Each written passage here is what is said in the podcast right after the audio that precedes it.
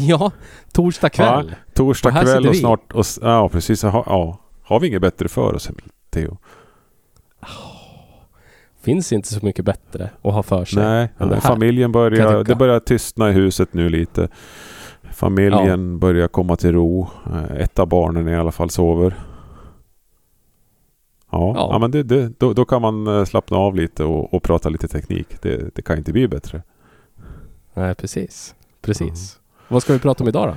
Ja, vi, vilket avsnitt är vi på förresten? Vi är på... 14. Är, vi- är det så? Ja just det. För, förra Japp. gången var det 13 ja. Det stämmer det. Japp. Oj. Och med lite enkel matematik så blir det 14 alltså. Och eh, ja, vad ska vi prata om? Open source var det förra Öppen gången. källkod. Ja, Precis. Vi hade en liten, Open om vi tar en liten recap av förra gången. Ja. Vi pratade open source. Vi börjar nosa på det. Precis. Vi pratar Open- GNU, Richard Ja. Stallman lite grann. Ja, Eh, jag vet inte om Så vi extrem. kom in lite alltså. grann på Free Software Foundation. Ja, han är Mm. extrem. Och så kom vi fram till att open source, det är inte så mycket att ha egentligen.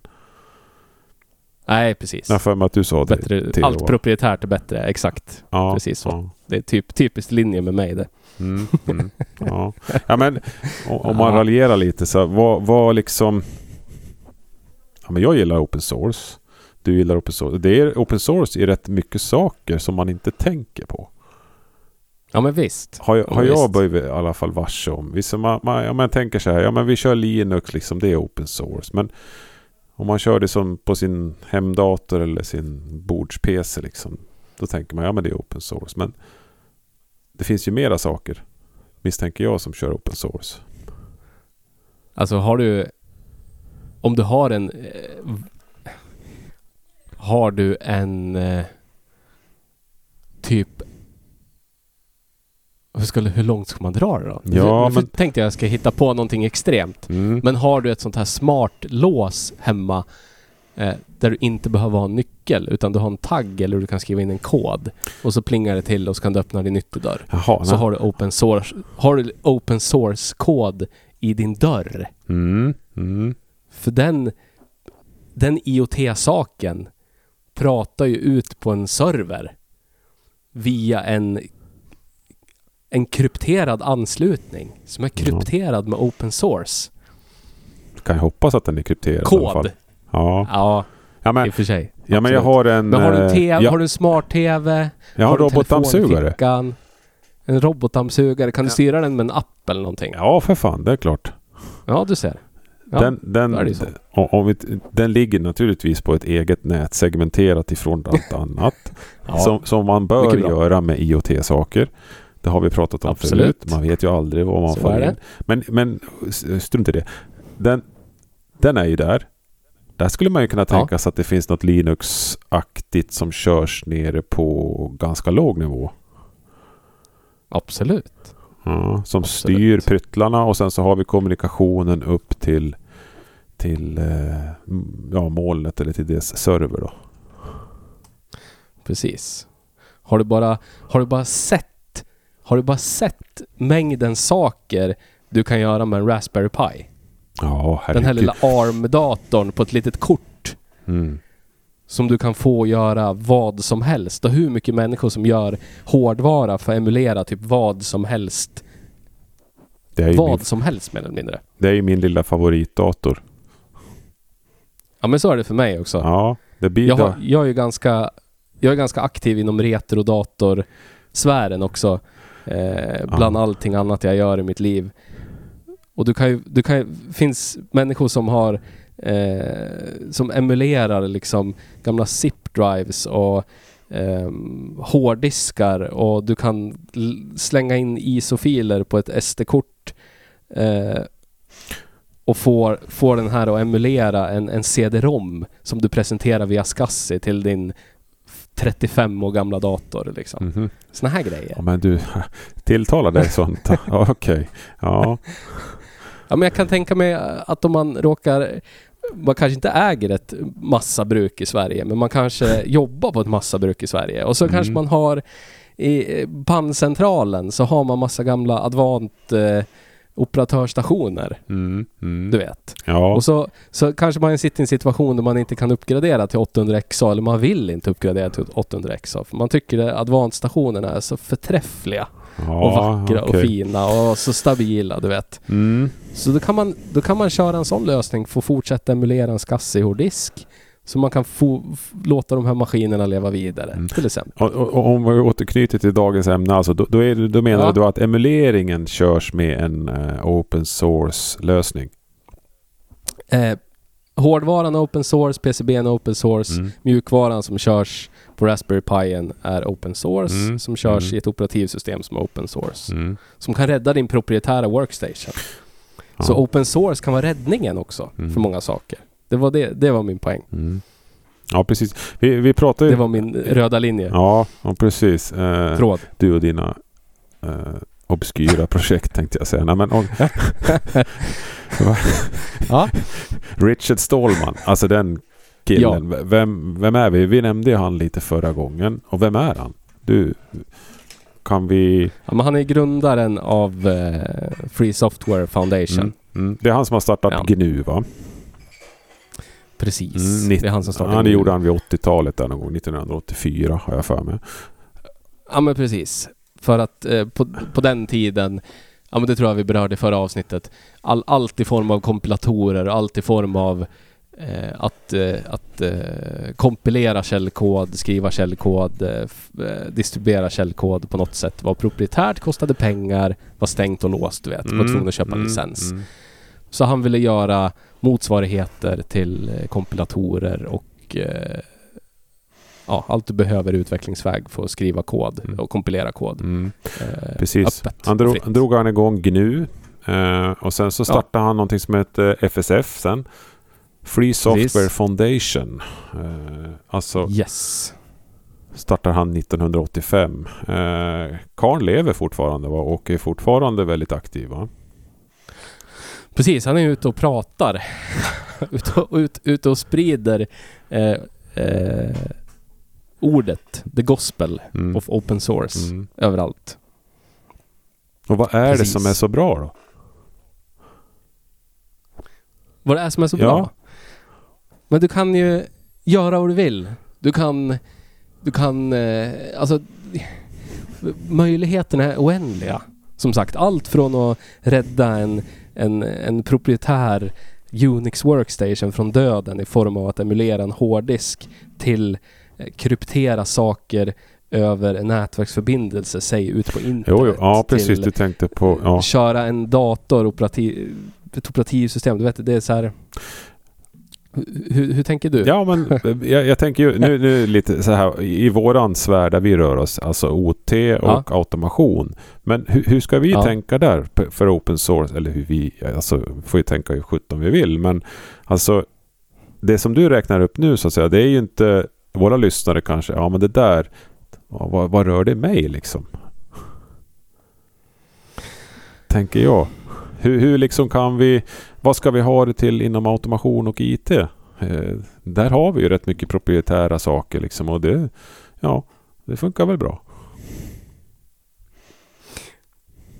Ja, men Nu provocerar det. jag lite. Ja, ja, det gör det. ja. Bra. Ja, men ja, det, det, det, det är ju en fråga om perspektiv. Det, Mm. det, funkar ju, det funkar ju dugligt. Det utför ju uppli, uppgiften, eller hur? Men ja, ja. vi har ju alla vi har ju alla som har jobbat inom, eh, vad ska man säga, den här branschen upplevt, eh, eh, vad ska man säga, den här låsningarna som kan vara i, i ett proprietärt system. Dels i vilken hårdvara, i vilken konfiguration och eh, hur utvecklingsmiljöer är knutet till hårdvara på ett visst sätt får tvinga fram en uppgradering. Den typen av ja problematik. Ja, mm. Ja, det- Jag återknyter till det där du sa om ja, du kan göra vad du vill. Ja, visst kan jag göra det. Ja, ja. Behöver jag göra det? Som, som Nej men det, det, är ju, det är ju praktiskt om, alltså om du ser till en väldigt konservativ bransch. Ja. Om du skulle ta typ papper och massa till exempel. mm, mm, Där, där är ju där är ju utbyten, styrsystemsutbyten är ju oftast knutna till någon slags tvång. Någonting är tekniskt dött. Det går inte att få tag på reservdelar. Ja, du menar att man sätter det i obsolet, att systemet blir obsolet eller någonting liknande från, från leverantören alltså. Ja, det, men det, det, det är min erfarenhet. Det, det är inte så att det finns ett, eh, en vilja att hoppa på ny teknik för åh, det är så kul med nya saker. Utan Mm. det är oftast är det mer ett, ett, ett, eh, nödvändigt ont på något sätt. Mm. Och det kan man ju komma runt i och med open source. Ja. Om du har, om du har all källkod på allting så, så har du ju möjligheten att fortsätta vidareutveckla det här. Ja, om det är det precis. du vill Ja. lägga ner din tid på liksom. ja. Du står inte inför det här hårda tvånget. Det, det man lägger ju naturligtvis mycket ansvar på, på, på dig som kund själv då att ta det vidare. Men det finns ju alltid en möjlighet att ta det vidare då. Med, antingen att ta hjälp med att ta det vidare eller så tar man det vidare själv. Eh, istället för att lägga allting i händerna på den leverantören då. Som, som liksom levererar systemet. Precis. Det, dels det Mm. och sen dels att, att när saker och ting är öppna eh, så har ju mer människor tillgång till informationen Mm. som gör att ett informationsutbyte kan ske eh, mellan fler människor eh, och effektivare. Mm. Du vet. Du, du, är inte, du är inte låst till att bara ha kontakt till den här leverantören som har levererat den proprietära lösningen. Nej. Eh, Det, ja. Jag, jag sitter och tittar lite här på FSF där. De har ju några grundregler. Eller grundläggande Ja. friheter. Den första är liksom frihet att använda programvaran för valfritt ändamål. Så att Ja. frihet att studera hur programvaran fungerar och ändra i källkoden. Frihet att sprida programvaran vidare. Och frihet att sprida förbättrade och justerade versioner vidare. Och sen, Precis. och sen finns det naturligtvis de här olika licenserna då som vi har pratat om lite tidigare. För att distribuera eller för att licensiera open source lösningar. Och det, Ja. och det verkar finnas rätt många sådana. Som det ser ut så här. Det Precis. finns... eh, vi har ju den här GNU som vi har pratat om. Nej, vi har... Vad heter den? GPL. Ja. General Public License. Eh, Mm. Som... Ja, man måste uppfylla vissa kriterier för liksom att få licensiera den som. Då. Precis. Och det är oftast eh, att man på något sätt måste återföra sina förändringar till, till communityt. Liksom. Ja, precis. Ja. Tar jag en kopia på den eller om man säger så och så vidareutvecklar den, eh, integrerar någonting eget så måste man liksom göra det öppet sen. Precis. Så där får man ju tänka sig för då som, som leverantör eller om man ska göra en produkt som innefattar open source att ens egen kod kommer ju också då att bli open source om jag ska följa eh, vad ska man säga reglerna helt. Ja. Känns det som att följer, för, gör för, företag verkligen så? Vill man, alltså när man använder en open source lösning eller en open source, en, en licens liksom och så gör man egna. Kommer det verkligen tillbaks till communityn så att det blir publikt? Jag tror faktiskt att i de flesta fallen ehm, så gör det det. Men det, det är klart det finns det, det finns ju liksom ingen, ingen ehm, Det finns ingen myndighet som Free- kollar upp det här liksom utan... Det Nej, det, jag, tror, jag tror att typ GNU eller Free Software Foundation skulle kunna dra företag inför det rätta men Ja, de, de har inte, mig veterligen har de inte gjort det någon gång utan det är mer en, du vet eh, eh, man litar på att eh, människor bara håller sig inom inom eh, licensens ramar för det är för allas bästa men det mm, mm. och Är när någon bryter det så, så blir det liksom ah, det, händer, det har väl inte hänt så mycket liksom.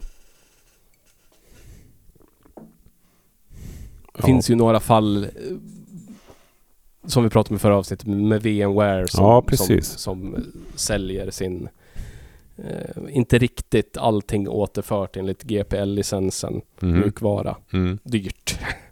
Inte jättebilligt med ESXi-licensen när man börjar ha stora stora hostar och många hostar och så. Mm. Det är en ganska Men det är ju helt okej. kostnad. Alltså det är ju inga konstigt. Det är ju helt okej att ta betalt för Alltså din version av en open source mjukvara. Absolut, men det är, det är väl hela... Det, de har åkt på är liksom att... eh, Och det var väl många år sedan när de eh, modifierade kärnmoduler för deras... Ja, det, det, det som blev deras hypervisor, liksom Ja, det som är ja. ESXi. Ja, för, Eh, för annars så tänker man och de så fick att, lite ja, det, skit. Ja. Ja, vad skulle du säga? Nej, jag tänkte att det, det går liksom inte att tjäna pengar, tänkte jag på det här. Liksom. Men, men uppenbarligen är det ju så att det, du måste ju kunna, liksom, ett företag som utvecklar med, med open source mjukvara måste ju kunna ta betalt för sina licenser. Eller hur man nu gör. Om man tar licenser eller om man tar betalt för eh, support. Eller vad det nu är. Ja. Men då handlar det ju Ja, men också, ja, men det handlar ju då också om att man måste följa licensmodellen som man har liksom byggt sin produkt på. Ja. Det går ju liksom Men. Det går, I, ja. det, I det fallet var det ju liksom att de, de gjorde en vidareutveckling på GPL-licensierad kod och sen återförde de inte liksom koden till communityt. Ja. Ja. Upstreamar den igen. Nej. Det är ju inga problem om de hade tagit den, modifierat den, upstreamat den och sen sålt den. För det är ju inga problem. Mm. Men när man är ett kommersiellt företag där kanske nyckeln till framgången ligger i vissa kärnmoduler Ja. och deras effektivitet just för virtualiseringen Mm. så vill man kanske inte distribuera ut det för, för, för andra att ta del av. Det Nej, liksom nej, det är Just i det klart. fallet. Men det blir ju lite både och där. För när tänk, men man har ju tagit en ganska stor del som en community har utvecklat. Absolut. Rent moraliskt. Absolut. Så då borde det ju vara... Då, då måste man ju liksom lite betala tillbaks lite också. Det går ju liksom inte bara att ta, tänker jag. Men... eh, Jag vet inte om du har hört talas om... eh, Nu är vi ute på... På eh, andra... andra sidan men, men, men ändå inom samma sfär. Det fanns ett eh, projekt, jag tror det är stängt nu, eh, som heter Darwin. mhm. som var ett officiellt projekt som eh, Apple drev. Okej. Alltså Apple, datortillverkaren Apple. Jaha. Och eh, Dar- Darwin var liksom eh, det som är MacOS X minus interfacet. Och det var liksom eh, community-utvecklat. Darwin. Jag tänkte just på namnet Darwin. Jag tänker bara på han... Ja, den sitter... Nej, den En finns inte kvar. biolog tänkte jag säga. Eller vem var det? Charles Darwin hette han va? Men, Precis. Han som utvecklade evolutionsteorin. ja, precis. Jag hittade på Wayback Machine hittade jag deras gamla hemsidan för Darwin. Jaha. Men den är ju nedlagd nu sedan många år tillbaka. Men det, det är ett exempel på när du tar open source eh, du, du använder open source för att driva din kommersiella verksamhet. Så de hade de hade, alltså den primära drivkraften bakom operativsystemet MacOS X som Apple levererar med alla sina datorer Ja. var helt community-drivet. Och det de hade skalat bort var biblioteken och eh, interfacet, det grafiska interfacet som gjorde, gjorde fundamentet till MacOS X. Det som gjorde det liksom eh, visuellt kompatibelt med Mac-applikationer. Mhm. Okej. Men hela Unix-botten, hela kärnan och alla, alla liksom eh, kernel extensions, allt, allt, alla kärnmoduler för alla drivrutiner och hela init-systemet och allt, allt, allt, allt, allt förutom det grafiska var open source.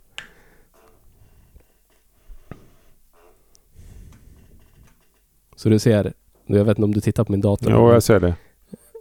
Eh, här har du, ja, det stod, stod det till och med Darwin 7.5 which corresponds to MacOS X 10.3.5 are available for download. Så att det var så de, det var så de drev liksom utvecklingen. Ja. Det är jävligt smart. Ja. Då har du flera tusen utvecklare decentraliserat som jobbar gratis. Ja. Bokstavligen gratis för att driva utveckling av ditt proprietära operativsystem som du säljer kommersiellt sen. Mm. Ja, det är bra. Det Och är allt bra. du behöver ha en klick utvecklare internt för att göra de där sista 10 procenten Ja, en bra som gör det proprietärt liksom. Det är smart. En bra affärsmodell. Ja. Och den, Ja. den har de fortfarande. Okej. Ja. Den har de fortfarande. ja. Nej, men för, för, liksom, en, en, stor fördel med open source det är att du kan få hjälp av communityn då. Precis. Så då Och det är vi, därför vi har så mycket korsapplikationer också mellan operativsystem. Ja. Som är community-drivna. Mm.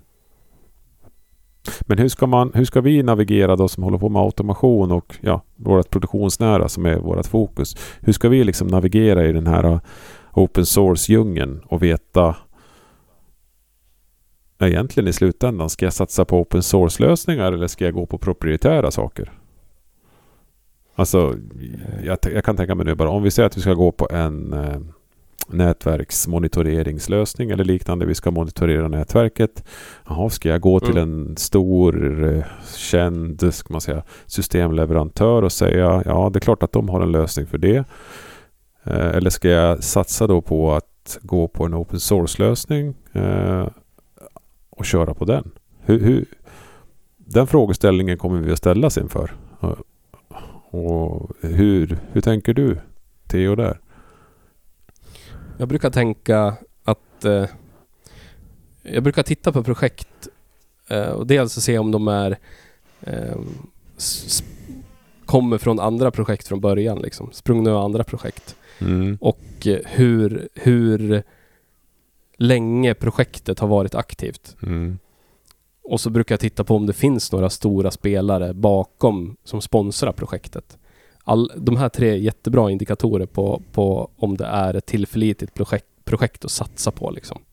Ja, för att det jag satsar på liksom, det vill jag ju ska hålla över tid. För att eh, när jag, när jag ins- installerar någonting och, och lägger jag mycket fokus på det för att få igång det och, och liksom underhålla det sen. Det kostar ju rätt mycket pengar ändå. Och det Ja. kostar jättemycket att välja fel. På en sån, Precis. Skillnaden är att oavsett, oavsett vilket håll du väljer, om du väljer en proprietär lösning eller en, en open source-lösning, så kommer ju, oavsett vad du väljer, så kommer det någon gång sluta supporteras. Eller hur? Hur mycket VB6-saker har vi inte haft i Windows? jo. Bibliotek och funktioner du vet som har blivit end of life så måste man lägga jättemycket pengar och resurser för att portera eller migrera till andra lösningar och så. jo, men Så det är ju inte bara för att man köper en licens är det ingen garant för att man har en, en, en framtidssäker lösning liksom. Nej men så är det ju. Så, så, så och fort det, man- inte finns en tillräckligt stor användarbas hos det proprietära mjukvaruföretaget finns det Ja. ingen incitament för dem att fortsätta utveckla. Nej, det kan ju också till och med vara Produkten. Microsoft som gör en förändring som gör att eh, många av de här produkterna som de stora leverantörerna erbjuder är mig veterligen i alla fall baserade på Windows, alltså Windows-lösningar. Sen kanske Ja. ehm, Alltså under huven så finns det garanterat en, ett, ett antal open source-lösningar som de här leverantörerna integrerar. Precis. Men jag, jag tar bara en som ett exempel som alltså OPC. Det som Ja. byggde från början då på DECOM. Som bygger på, Mm. ja, som är en Windows-produkt. Alltså den, det finns ju bara i Windows-maskiner. Som man nu har satt liksom end of life och vad ska man säga, flagga som ett säkerhetsrisk och kommer att liksom sluta Ja, alltså det kommer ju gå att använda men inte så enkelt utan det är inte Det är ju liksom avaktiverat vid, vid någon patch här Ja. som kom på slutet. Ja. Och där tänker man ju open source då. Att OPC UA är ju en open source lösning. Det är plattformsoberoende. Ehm, ja, men jag, så det, det man vet nu då, det känns ju som att en sån lösning kommer att hålla längre då än att man bygger upp det på en specifik teknik i ett i, en, eh, i ett operativsystem. Ja men absolut. Absolut. Och eftersom det är öppet så finns det ju alla möjligheter för någon att fortsätta utveckla den branschen liksom. Ja, ja, Det, det, det är ju så. Det är så. ja. Det är liksom, Men, men sen kommer det här frågan. Ja, men... Ja, det är ju smidigt om de gör det. Då kan jag ju liksom lyfta telefonen och ringa till någon. Ja, då har ju de liksom support. De har en supportavdelning som jobbar med det här och det är tekniker och så liksom. Och, och, men jag har en open source-lösning då. Vem, vem lyfter jag telefonluren och ringer till då? ja, men det kan du ju göra ändå liksom. Det, det beror ju på vad du vad du bestämmer dig för. Uh, det, skillnaden är att, att du betalar inte för en licens för att du ska få använda mjukvaran och sen råkar det ingå lite support. Utan mjukvaran är fri att använda och gratis och fri att förändra, du vet, etc. Mm, som open mm. source är. Ja. Men det du betalar för är supporten. Mm. Det blir liksom skillnaden, du vet. Ja, så om jag köper den här. Men då, då bygger det på att jag köper egentligen lösningen av ett företag som jag kan ringa och få hjälp av. Alltså en, en, en, en distributör eller vad ska man säga som, som, som, som säljer den här mjukvaran då. Nej, som säljer support på mjukvaran. Säljer support. Så för att licensen den laddar du ner själv liksom. Eller alltså programmet det laddar du ner själv och installerar. Eller får man en skiva från det här företaget att installera med? Eller hur, hur Det beror på vad du, vad, vilka, inom vilken sfär vi har. Men om vi ska bara titta på operativsystem, operativsystemsidan. De som är störst inom Enterprise eh, nu är ju liksom Red Hat och SUSE. Mm. Och du kan gå in på SUSEs hemsida nu och ladda hem deras Enterprise Linux-distro. Som du vet, världens största företags SAP databasservrar rullar på i de viktigaste affärssystemen i hela världen. Det kostar noll kronor att köra det operativsystemet. Som är tokstabilt. Men om du behöver support så Mm. får du köpa den liksom. Mm. Ja, okej. Inte helt lätt, lätt, lätta val för en kund. Alltså det, det, jag är ju...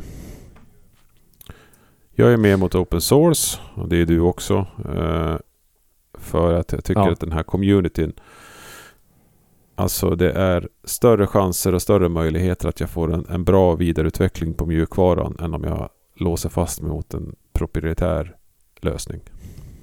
Absolut. Jag menar bara att man kan ha kvar kakan och äta upp den i det här fallet.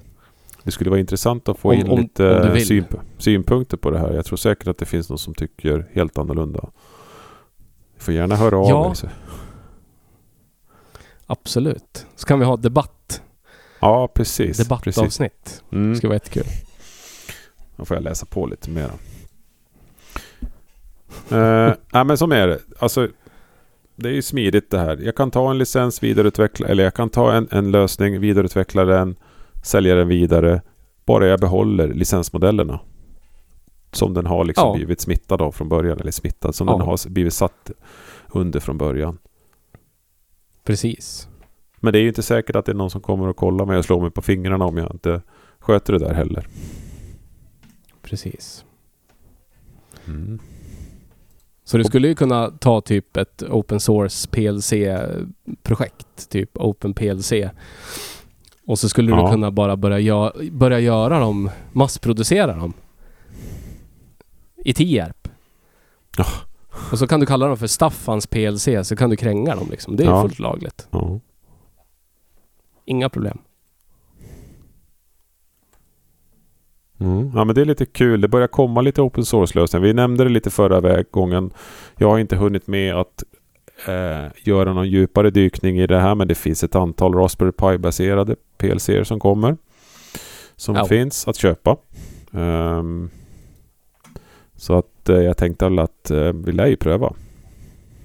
Lär vi se. Det skulle vara intressant det också att se om det finns något SCADA-system som är open source-baserat. finns flera stycken. Mm. Det måste vi sätta upp någon, någon eh, labb på också. Mm. Eller Där- jag har gjort skulle- det redan, men du vet.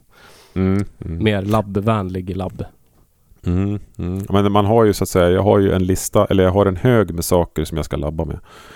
Eh, plus ett, ett antal artiklar att läsa, ett antal programmeringsspråk att testa. Ja, men Eh. Så att, men du vet, man får ju ta det som är... eh, Ja, det är svårt att, svårt att välja ibland. Det finns så mycket att lära.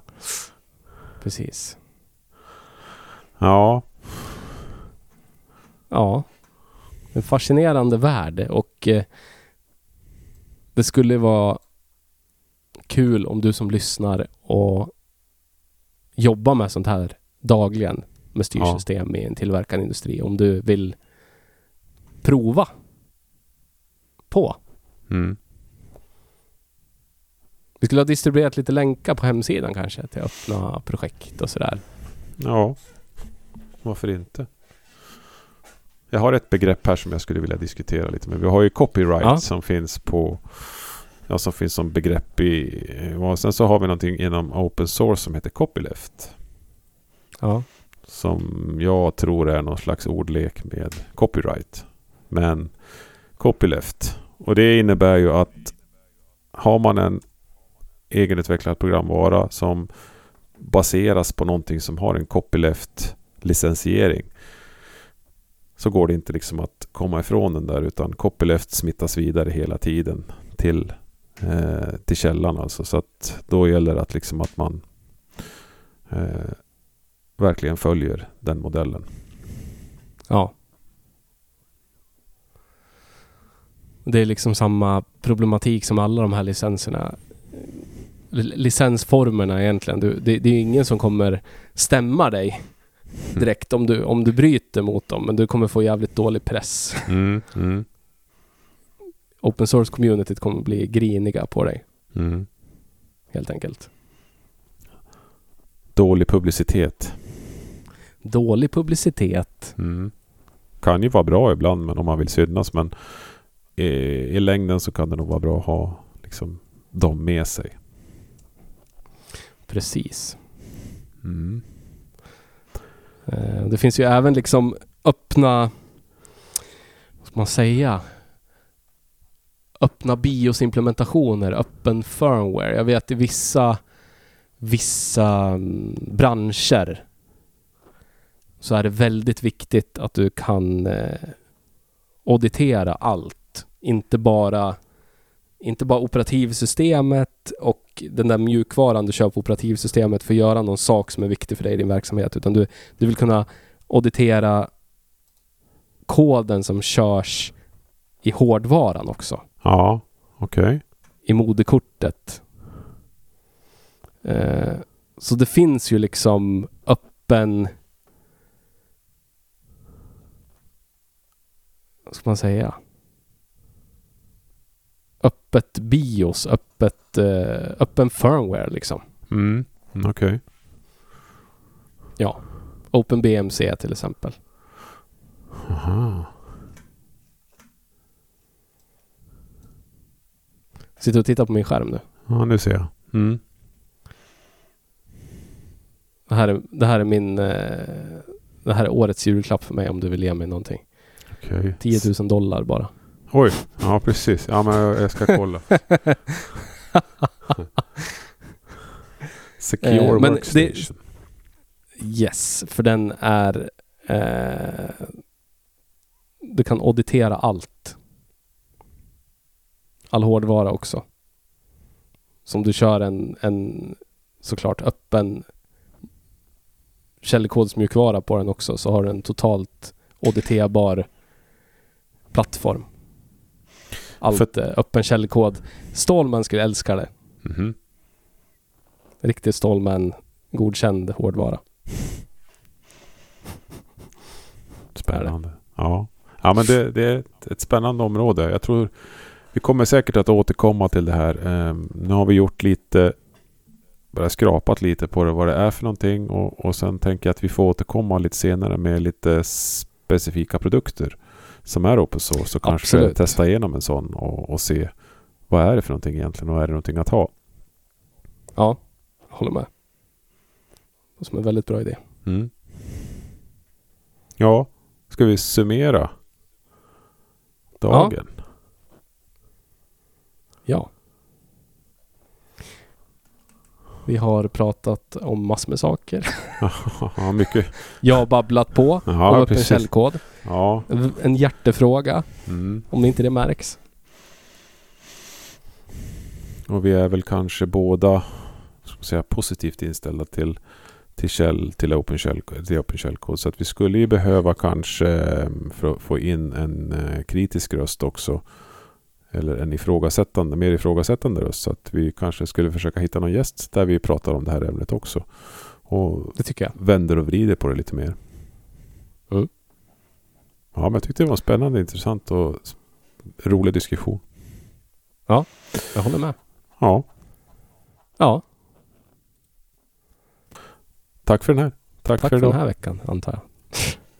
Ja, hej. Tack för idag. hej. Hej. Música